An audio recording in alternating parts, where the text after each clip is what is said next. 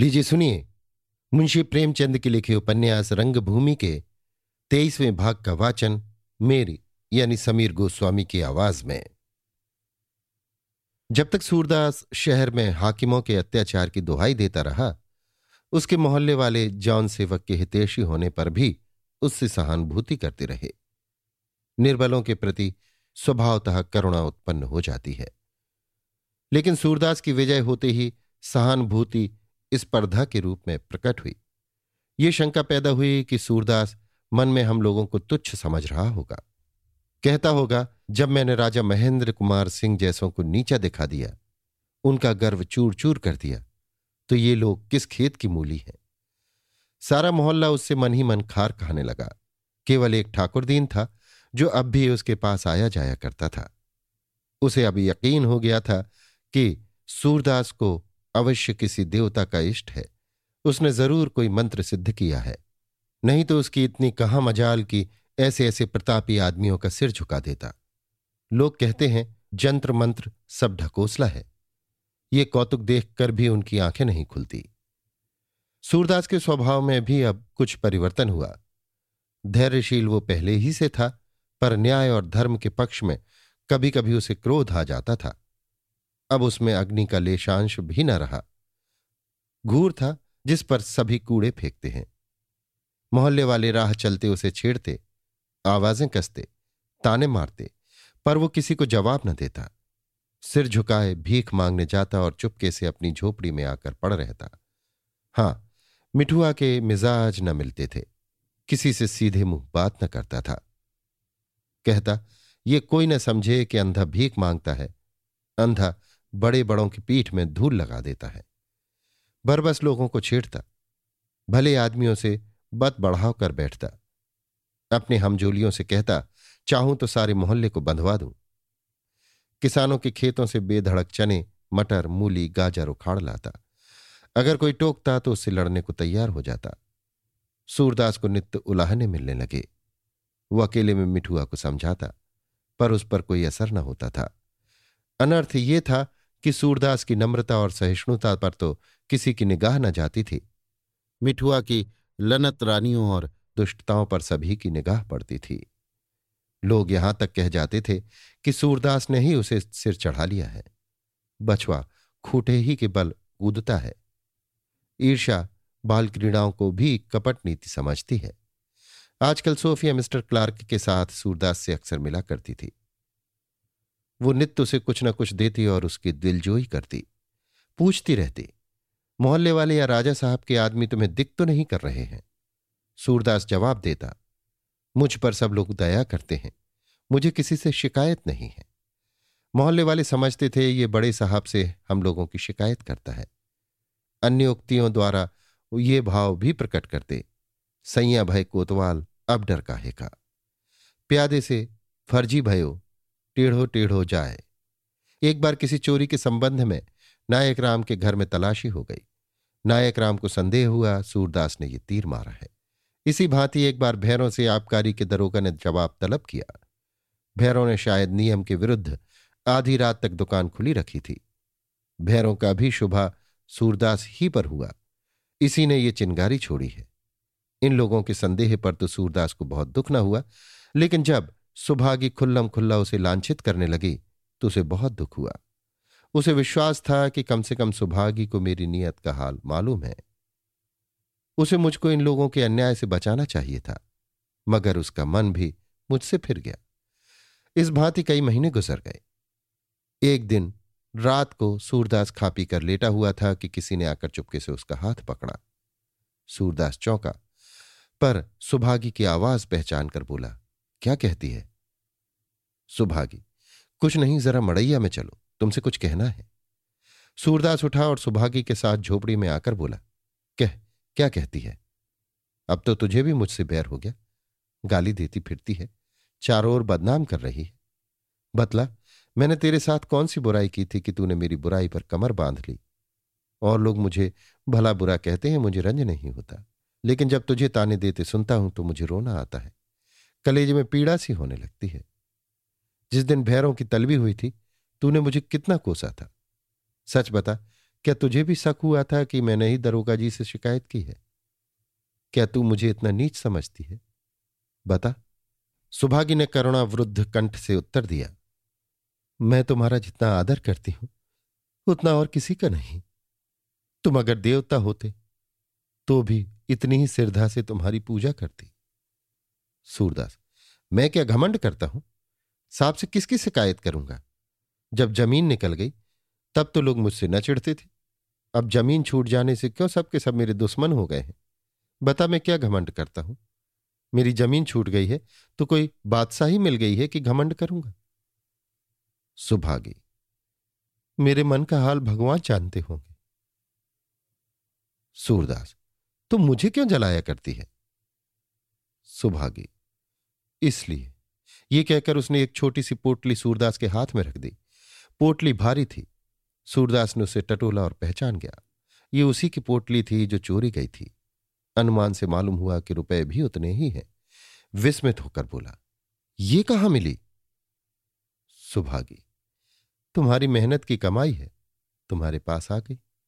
अब जतन से रखना। सूरदास, मैं ना रखूँगा। इसे ले जा। सुभागी, क्यों? अपनी चीज़ लेने में कोई हरज है? सूरदास, ये मेरी चीज़ नहीं, भैरों की चीज़ है। इसी के लिए भैरों ने अपनी आत्मा बेची है, महँगा सौदा लिया है। मैं इसे कैसे ले लूँ? सुभागी, मैं ये सब बातें नहीं जानती। तुम्हारी चीज़ है, तुम्हें लेनी पड़ेगी। इसके लिए मैंने अपने घर वालों से छल किया है। इतने दिनों से इसी के लिए माया रच रही हूँ। तुम ना लोगे तो इससे मैं क्या करूँगी? सूरदास भैरों को मालूम हो गया तो तुम्हें जीता ना छोड़ेगा। सुभागी, उन्हें ना मालूम होने पाएगा। मैंने इसका उपाय सोच लिया है। ये कहकर सुभागी चली गई। सूरदास को और तर्क वितर्क करने का मौका ना मिला। बड़े असमंजस में पड़ा। ये रुपए लूँ या क्या करूँ? ये थैली मेरी है या नहीं? अगर भैरों ने इसे खर्च कर दिया होता तो? क्या चोर के घर चोरी करना पाप नहीं? क्या मैं अपने रुपए के बदले उसके रुपए ले सकता हूँ? सुभागी मुझ पर कितनी दया करती है। वो इसीलिए मुझे ताने दिया करती थी कि ये भेद न खुलने पाए। वो इसी उधेड़ बुन में पड़ा हुआ था कि एकाएक चोर चोर का शोर सुनाई दिया। पहले ही नींद थी। लोग गाफिल सो रहे थे। फिर आवाज़ आई चोर चोर भैरों की आवाज़ थी, सूरदास समझ गया सुभागी ने यह प्रपंच रचा है। अपने द्वार पर पड़ा रहा। इतने में बजरंगी की आवाज़ सुनाई दी, किधर गया, किधर? ये कहकर वो लाठी लिए अंधेरे में एक तरफ़ दौड़ा। नायक राम भी घर से निकले और किधर किधर करते हुए दौड़े। रास्ते में बजरंगी से मुठभेड़ हो गई। दोनों ने एक दूसरे को चोर समझा। दोनों ने वार किया और दोनों चोट खाकर गिर पड़े। जरा देर में बहुत से आदमी जमा हो गए। ठाकुर दीन ने कहा क्या क्या ले गया? अच्छी तरह देख लेना। कहीं छत पे ना चिमटा हुआ हो। चोर दीवार से ऐसा चिमट जाते हैं कि दिखाई नहीं देते। सुभागी, हाय, मैं तो लुट गई। अभी तो बैठी बैठी अम्मा का पाँव दबा रही थी। इतने में ना जाने मुआ कहाँ से आ पहुँचा? भैरो, चिराग से देखकर, सारी जमा जथा लुट गई, हाय राम। सुभागी, हाय मैंने उसकी परछाई देखी तो ये समझी यही होंगे। जब उसने संदूक पर हाथ बढ़ाया तो समझी यही होंगे। ठाकुर दीन खपरेल पर चढ़कर आया होगा। मेरे यहाँ जो चोरी हुई थी, उसमें भी चोर सब खपरेल पर चढ़कर आए थे। इतने में बजरंगी आया। सिर से रुधिर बह रहा था, बोला मैंने उसे भागते देखा लाठी चलाई। उसने भी वार किया। मैं तो चक्कर खाकर गिर पड़ा, पर उस पर भी ऐसा हाथ पड़ा है कि सिर खुल गया होगा। सहसा नायक राम हाय हाय करते आए और ज़मीन पर गिर पड़े। सारी देह खून से तर थी। ठाकुर दीन पंडा जी क्या तुमसे भी उसका सामना हो गया? नायक राम की निगाह बजरंगी की ओर गई। बजरंगी ने नायक राम की ओर देखा। नायक राम ने दिल में कहा, पानी का दूध बनाकर बेचते हो। अब ये ढंग निकाला है। बजरंगी ने दिल में कहा यात्रियों को लूटते हो, अब मोहल्ले वालों ही पर हाथ साफ़ करने लगे। नायक राम, हाँ भाई, यहीं गली में तो मिला। बड़ा भारी जवान था। ठाकुर दी, तभी तो अकेले दो आदमियों को घायल कर गया। मेरे घर में जो चोर बैठे थे, वे सब देव मालूम होते थे। ऐसे डील डॉल के तो आदमी ही नहीं देखे। मालूम होता है तुम्हारे ऊपर उसका भरपूर हाथ पड़ा। नायक राम हाथ मेरा भी भरपूर पड़ा है। मैंने उसे गिरते देखा, सिर ज़रूर फट गया होगा। जब तक पकड़ू पकड़ू निकल गया। बजरंगी हाथ तो मेरा भी ऐसा पड़ा कि बच्चा को छठी का दूध याद आ गया होगा। चारों खाने चित्त गिरा था। ठाकुर दीन किसी जाने हुए आदमी का काम है। घर के भेद ये बिना कभी चोरी नहीं होती। मेरे यहाँ सबों ने मेरी छोटी लड़की को मिठाई देकर नहीं घर का सारा भेद पूछ लिया था। बजरंगी थाने में ज़रूर रपट करना। भैरव, रपट ही करके थोड़ी ही रह जाऊँगा। बचा से चक्की न पिसवाऊं तो कहना, चाहे बिक जाऊँ, पर उन्हें भी पीस डालूँगा।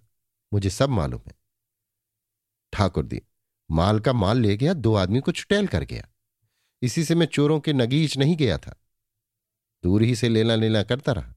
जान सलामत रहे तो माल फिर आ जाता है। भैरों को बजरंगी पर शुभा न था, न नायक राम पर।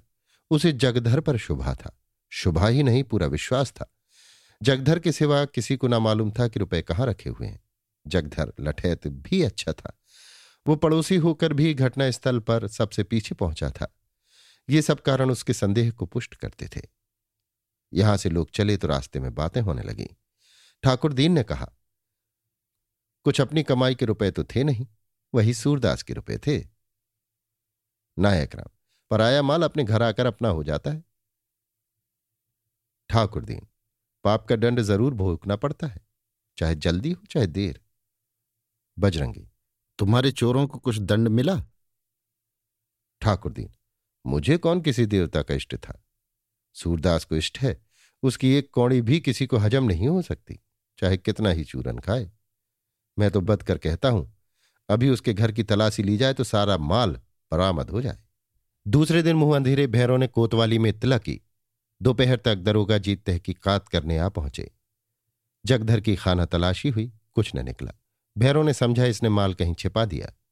उस दिन से भैरों के सिर एक भूत सा सवार हो गया। वो सवेरे ही दरोगा जी के घर पहुँच जाता दिन भर उनकी सेवा टहल किया करता, चिलम भरता, पैर दबाता, घोड़े के लिए घास छील लाता, थाने के चौकीदारों की खुशामद करता, अपनी दुकान पर बैठा हुआ सारे दिन इसी चोरी की चर्चा किया करता। क्या कहूँ, मुझे कभी ऐसी नींद ना आती थी। उस दिन न जाने कैसे सो गया। मगर बंधवा न दूँ तो नाम नहीं। दरोगा जी ताक में है। उसमें सब रुपए ही नहीं है। असरफियाँ भी हैं। जहाँ बिकेंगी, बेचने वाला तुरंत पकड़ा जाएगा। शने शने भैरों को मोहल्ले भर पर संदेह होने लगा। और चलते तो लोग उससे पहले ही थे। अब सारा मोहल्ला उसका दुश्मन हो गया। यहाँ तक कि अंत में वो अपने घर वालों ही पर अपना क्रोध उतारने लगा। सुभागी पर फिर मार पड़ने लगी। तूने ही मुझे चौपट किया। तू इतनी बेखबर न सोती तो चोर कैसे घर में घुसाता मैं तो दिन भर दौरी दुकान करता हूँ, थक कर सो गया। तू घर में पड़े पड़े क्या किया करती है? अब जहाँ से बने मेरे रुपए ला, नहीं तो जीता ना छोड़ूँगा। अब तक उसने अपनी माँ का हमेशा अदब किया था, पर अब उसकी भी ले दे मचाता। तू कहा करती है, मुझे रात को नींद ही नहीं आती? रात भर जागती रहती हूँ। उस दिन तुझे कैसे नींद आ गई? सारांश ये कि उसके दिल में किसी की इज़्ज़त, किसी का विश्वास, किसी का स्नेह न रहा। धन के साथ सद्भाव भी उसके दिल से निकल गए। जगधर को देखकर तो उसकी आँखों में खून उतर आता था। उसे बार बार छेड़ता कि ये गर्म पड़े तो खबर लू, पर जगधर उससे बचता रहता था। वो खुली चोटें करने की अपेक्षा छिपे वार करने में अधिक कुशल था। एक दिन संध्या समय जगधर ताहिर अली के पास आकर खड़ा हो गया। ताहिर अली ने पूछा, कैसे चले जी? जगधर, आपसे एक बात कहने आया हूँ। आबकारी के दरोगा अभी मुझसे मिले थे। पूछते थे, भैरव, गोदाम पर दुकान रखता है कि नहीं? मैंने कहा, साहब, मुझे नहीं मालूम। तब चले गए। पर आजकल वो इसकी तहकीकात करने ज़रूर आएँगे। मैंने सोचा कहीं आपकी भी शिकायत न कर दें, इसलिए दौड़ा आया। ताहिर अली ने दूसरे ही दिन भैरों को वहाँ से भगा दिया। इसके कई दिन बाद, एक दिन रात के समय सूरदास बैठा भोजन कर रहा था कि जगधर ने आकर कहा क्यों सूर्य? तुम्हारी अमानत तो तुम्हें मिल गई ना? सूरदास ने अज्ञात भाव से कहा। कैसी अमानत? जगधर, वही रुपए जो तुम्हारी झोपड़ी से उठ गए थे। सूरदास, मेरे पास रुपए कहाँ थे? जगधर, अब मुझसे ना उड़ो रत्ती रत्ती बात जानता हूँ, और खुश हूँ कि किसी तरह तुम्हारी चीज़ उस पापी के चंगुल से निकल आई। सुभागी अपनी बात की पक्की औरत है। सूरदास जगधर मुझे इस झमेले में न घसीटो। गरीब आदमी हूँ। भैरों के कान में जरा भी भनक पड़ गई तो मेरी जान तो पीछे लेगा, पहले सुभागी का गला घोट देगा। जगधर, मैं उससे कहने थोड़े ही जाता हूँ, पर बात हुई मेरे मन की। बचा ने इतने दिनों तक हलवाई की दुकान पर खूब दादे का फातिहा पढ़ा धरती पर पाँव ही न रखता था। अब होश ठिकाने आ जाएँगे। सूरदास, तुम नाहक मेरी जान के पीछे पड़े हो। जगधर। एक बार खिलखिलाकर हंस दो तो मैं चला जाऊँ। अपनी गई हुई चीज़ पाकर लोग फूले नहीं समाते। मैं तुम्हारी जगह होता तो नाचता, कूदता, गाता, बजाता, थोड़ी देर के लिए पागल हो जाता। इतना हंसता इतना हंसता कि पेट में बाव गोला पड़ जाता, और तुम सौठ बने बैठे हो। लो, हंसो तो। सूरदास, इस बखत हँसी नहीं आती। जगधर, हँसी क्यों ना आएगी? मैं तो हंसा दूँगा। ये कहकर उसने सूरदास को गुदगुदाना शुरू किया। सूरदास विनोदशील आदमी था, ठट्ठे मारने लगा। ईर्ष्यामय परिहास का विचित्र दृश्य था। दोनों रंगशाला के नटों की भांति हंस रहे थे और ये खबर न थी कि इस हँसी का परिणाम क्या होगा। शामत की मारी सुभागी इसी वक्त बनिए की दुकान से जिन्स लिए आ रही थी। सूरदास के घर से अट्टाहास की आकाश भेदी ध्वनि सुनी तो चकराई। अंधे कुएँ में पानी कैसा। आकर द्वार पर खड़ी हो गई और सूरदास से बोली आज क्या मिल गया सूरदास जो फूले नहीं समाते? सूरदास ने हँसी रोक कर कहा, मेरी थैली मिल गई, चोर के घर में छिछोर बैठा। सुभागी तो सब माल अकेले हजम कर जाओगे? सूरदास, नहीं, तुझे भी एक कंठी ला दूँगा, ठाकुर जी का भजन करना। सुभागी, अपनी कंठी घर रखो, मुझे एक सोने का कंठा बनवा देना। सूरदास, तब तो तू धरती पर पाँव ही न रखेगी। जगधर इसे चाहे कंठा बनवाना या ना बनवाना, इसकी बुढ़िया को एक नथ ज़रूर बनवा देना। पोपले मुँह पर नथ खूब खेलेगी, जैसे कोई बंदरिया नथ पहने हो। इस पर तीनों ने ठट्ठा मारा। संयोग से भैरव भी उसी वक्त थाने से चला आ रहा था। ठट्ठे की आवाज़ सुनी तो झोपड़ी के अंदर झांका। ये आज कैसे गुलछर्रे उड़ रहे हैं? ये तिगड़म देखा तो आँखों में खून उतर आया, जैसे किसी ने कलेजे पर गरम लोहा रख दिया हो। क्रोध से उन्मत्त हो उठा। सुभागी को कठोर से कठोर, अश्लील से अश्लील दुर्वचन कहे, जैसे कोई सूरमा अपनी जान बचाने के लिए अपने शस्त्र का घातक से घातक प्रयोग करे। तू कुलटा है, मेरे दुश्मनों के साथ हंसती है फासा कहीं की टके टके पर अपनी आबरू बेचती है। खबरदार जो आज से मेरे घर में कदम रखा, खून चूस लूँगा। अगर अपनी कुशल चाहती है तो इस अंधे से कह दे, फिर मुझे अपनी सूरत न दिखाए। नहीं तो इसकी और तेरी गर्दन एक ही गणात से काटूँगा। मैं तो इधर उधर मारा मारा फिरूं। और ये कल मुही यारों के साथ नौक झोंक करे।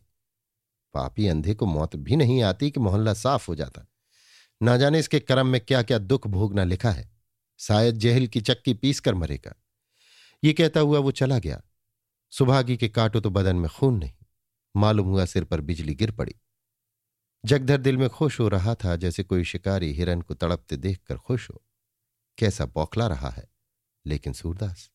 आह उसकी वही दशा थी जो किसी सती को अपना सतित्व खो देने के पश्चात होती है। तीनों थोड़ी देर तक स्तंभित खड़े रहे। अंत में जगधर ने कहा, सुभागी, अब तू कहाँ जाएगी? सुभागी ने उसकी ओर विषाक्त नेत्रों से देखकर कहा, अपने घर जाऊँगी और कहाँ? जगधर, बिगड़ा हुआ है प्राण लेकर छोड़ेगा। सुभागी, चाहे मारे चाहे जिलाए, घर तो मेरा वही है। जगधर कहीं और क्यों नहीं पड़ रहे थे गुस्सा उतर जाए तो चली जाना। सुभागी। तुम्हारे घर चलती हूँ। रहने दोगे? जगधर। मेरे घर? मुझसे तो वो यूँ ही चलता है। फिर तो खून ही कर डालेगा। सुभागी। तुम्हें अपनी इतनी जान प्यारी है तो दूसरा कौन उससे बैर मोल लेगा? ये कहकर सुभागी तुरंत अपने घर की ओर चली। सूरदास ने हाँ नहीं कुछ ना कहा। उसके चले जाने के बाद जगधर बोला, सूरे तुम आज मेरे घर चलकर सो रहो। मुझे डर लग रहा है कि भैरव रात को कोई उपद्रव न मचाए। बदमाश आदमी है, उसका कौन ठिकाना? मारपीट करने लगे। सूरदास, भैरों को जितना नादान समझते उतना वो नहीं है। तुमसे कुछ ना बोलेगा, हाँ, सुभागी को जी भर मारेगा। जगधर, नशे में उसे अपनी सुध बुध नहीं रहती। सूरदास, मैं कहता हूँ, तुमसे कुछ न बोलेगा। तुमसे अपने दिल की कोई बात नहीं छिपाई है। तुमसे लड़ाई करने की उसे हिम्मत न पड़ेगी। जगदर का भय शांत तो ना हुआ, पर सूरदास की ओर से निराश होकर चला गया। सूरदास सारी रात जागता रहा। इतने बड़े लांछन के बाद उसे अब यहाँ रहना लज्जाजनक जान पड़ता था। अपने मुँह में कालिख लगाकर कहीं निकल जाने के सिवा उसे और उपाय न सूझता था। मैंने तो कभी किसी की बुराई नहीं की। भगवान मुझे क्यों ये दंड दे रहे हैं? ये किन पापों का प्राश्चित करना पड़ रहा है? तीर्थ यात्रा से चाहे ये पाप उतर जाए। कल कहीं चल देना चाहिए। पहले भी भैरों ने मुझ पर यही पाप लगाया था। लेकिन तब सारे मोहल्ले के लोग मुझे मानते थे। उसकी ये बात हँसी में उड़ गई। उल्टे लोगों ने उसी को डांटा। अब की तो सारा मोहल्ला मेरा दुश्मन है। लोग सहज ही में विश्वास कर लेंगे मुँह में कालिक लग जाएगी। नहीं, अब यहाँ से भाग जाने ही में कुशल है। देवताओं की शरण लो। वो अब मेरी रक्षा कर सकते हैं। पर बेचारी सुभागी का क्या हाल होगा? भैरव अब की उसे ज़रूर छोड़ देगा? इधर मैं भी चला जाऊँगा तो बेचारी कैसे रहेगी? उसके नहर में भी तो कोई नहीं है। जवान औरत है, मेहनत मजूरी कर नहीं सकती। ना जाने कैसी पड़े कैसी ना पड़े चलकर एक बार भैरों से अकेले में सारी बातें साफ़ साफ़ कह दूँ। भैरों से मेरी कभी सफ़ाई से बातचीत नहीं हुई। उसके मन में गांठ पड़ी हुई है। मन में मैल रहने ही से उसे मेरी ओर से ऐसा भरम होता है। जब तक उसका मन साफ़ न हो जाए। मेरा यहाँ से जाना उचित नहीं। लोग कहेंगे, काम किया था तभी तो डर कर भागा। ना करता तो डरता क्यों? ये रुपए भी उसे फेर दू। मगर जो उसने पूछा कि रुपए कहाँ मिले तो सुभागी का नाम न बताऊँगा। कह दूँगा, मुझे झोपड़े में रखे हुए मिले। इतना छिपाए बिना सुभागी की जान न बचेगी। लेकिन पर्दा रखने से सफ़ाई कैसे होगी? छिपाने का काम नहीं। सब कुछ आदि से अंत तक सच सच कह दूँगा, तभी उसका मन साफ़ होगा। इस विचार से उसे बड़ी शांति मिली, जैसे किसी कवि को उलझी हुई समस्या की पूर्ति से होती है। वो तड़के ही उठा और जाकर भैरों के दरवाजे पर आवाज़ दी। भैरों सोया हुआ था, सुभागी बैठी रो रही थी। भैरों ने उसके घर पहुँचते ही उसकी यथाविधि ताड़ना की थी। सुभागी ने सूरदास की आवाज़ पहचानी। चौकी की ये इतने तड़के कैसे आ गया? कहीं दोनों में लड़ाई ना हो जाए। सूरदास कितना बलिष्ठ है, ये बात उससे छिपी ना थी। डरी कि सूरदास रातों की बातों का बदला लेने ना आया हो। यह तो बड़ा सहनशील है, पर आदमी ही है, क्रोध आ गया होगा। झूठा इल्ज़ाम सुनकर क्रोध आता ही है। कहीं गुस्से में आकर इन्हें मार न बैठे। पकड़ पाएगा तो प्राण ही लेकर छोड़ेगा। सुभागी भैरों की मार खाती थी, घर से निकाली जाती थी, लेकिन ये मजाल ना थी कि कोई बाहरी आदमी भैरों को कुछ कहकर निकल जाए। उसका मुँह नोच लेती। उसने भैरों को जगाया नहीं, द्वार खोलकर पूछा क्या है सूर्य? क्या कहते हो? सूरदास के मन में बड़ी प्रबल उत्कंठा हुई कि इससे पूछूँ? रात तुझ पर क्या बीती, लेकिन जब्त कर गया। मुझे इससे वास्ता, उसकी स्त्री है, चाहे मारे, चाहे दुलारे। मैं कौन होता हूँ पूछने वाला? बोला, भैरों क्या अभी सोते हैं? जरा जगा दे, उनसे कुछ बातें करनी है। सुभागी कौन बात है? मैं भी सुनू? सूरदास, ऐसी ही एक बात है, जरा जगा तो दे। सुभागी इस बखत जाओ, फिर कभी आकर कह देना। सूरदास, दूसरा कौन बखत आएगा? मैं सड़क पर जा बैठूँगा कि नहीं? देर न लगेगी। सुभागी, और कभी तो इतने तड़के ना आते थे। आज ऐसी कौन सी बात है? सूरदास ने चिढ़कर कहा, उसी से कहूँगा, तुझसे कहने की बात नहीं है। सुभागी को पूरा विश्वास हो गया कि ये इस समय आपे में नहीं है। ज़रूर मारपीट करेगा। बोली, मुझे मारा पीटा थोड़े ही था। बस वहीं जो कुछ कहा सुना, वही कह सुनकर रह गए सूरदास, चल, तेरे चिल्लाने की आवाज़ मैंने अपने कानों से सुनी। सुभागी, मारने को धमकाता था, बस, मैं ज़ोर से चिल्लाने लगी। सूरदास, ना मारा होगा, मारता भी तो मुझे क्या? तू उसकी घरवाली है, जो चाहे करे। तू जाकर उसे भेज दे, मुझे एक बात कहनी है। जब अब भी सुभागी ना गई तो सूरदास ने भैरों का नाम लेकर ज़ोर ज़ोर से पुकारना शुरू किया। कई हाकों के बाद भैरों की आवाज़ सुनाई दी। कौन है? बैठो। आता हूँ। सुभागी ये सुनते ही भीतर गई और बोली, जाते हो तो एक डंडा लेते जाओ। सूरदास से कहीं लड़ने ना आया हो। भैरव चल बैठ, लड़ाई करने आया है। मुझसे त्रिया चरित्र मत खेल। सुभागी, मुझे उसकी त्योरियाँ बदली हुई मालूम होती हैं, इसी से कहती हूँ। भैरव ये क्यों नहीं कहती कि तुझे चढ़ा कर लाई है? वो तो इतना कीना नहीं रखता। उसके मन में कभी मैल नहीं रहता। ये कहकर भैरव ने अपनी लाठी उठाई और बाहर आया। अंधा शेर भी हो तो उसका क्या भय? एक बच्चा भी उसे मार गिराएगा सूरदास ने भैरों से कहा, यहाँ और कोई तो नहीं है। मुझे तुमसे एक भेद की बात कहनी है। भैरव कोई नहीं है, कहो क्या बात कहते हो? सूरदास, तुम्हारे चोर का पता मिल गया। भैरव सच? जवानी कसम? सूरदास, हाँ, सच कहता हूँ। वो मेरे पास आकर तुम्हारे रुपए रख गया। और तो कोई चीज़ नहीं गई थी। भैरव, मुझे जलाने आए हो? अभी मन नहीं भरा। सूरदास, नहीं, भगवान से कहता हूँ, तुम्हारी थैली मेरे घर में ज्यो की त्यों पड़ी मिली। भैरव, बड़ा पागल था, फिर चोरी का है कुकी थी। सूरदास, हाँ, पागल ही था, और क्या? भैरव, कहाँ है? जरा देखूँ तो। सूरदास ने थैली कमर से निकालकर भैरव को दिखाई। भैरव ने लपक कर थैली ले ली, ज्यों की त्यों बंद थी। सूरदास, गिल्लो पूरे हैं कि नहीं? भैरव, हैं पूरे हैं, सच बताओ किसने चुराया था? भैरों को रुपए मिलने की उतनी खुशी न थी जितनी चोर का नाम जानने की उत्सुकता। वो ये देखना चाहता था कि मैंने जिस पर शक किया था, वही है कि कोई और। सूरदास, नाम जानकर क्या करोगे? तुम्हें अपने माल से मतलब है कि चोर के नाम से? भैरव, नहीं, तुम्हें कसम है, बता दो। है इसी मोहल्ले का ना? सूरदास। हाँ, है तो मोहल्ले ही का, पर नाम न बताऊँगा। भैरव जवानी की कसम खाता हूँ, उससे कुछ ना कहूँगा। सूरदास, मैं उसको वचन दे चुका हूँ कि नाम न बताऊँगा। नाम बता दूँ, और तुम अभी दंगा करने लगो तब? भैरव विश्वास मानो मैं किसी से ना बोलूँगा। जो कसम कहो खा जाऊँ।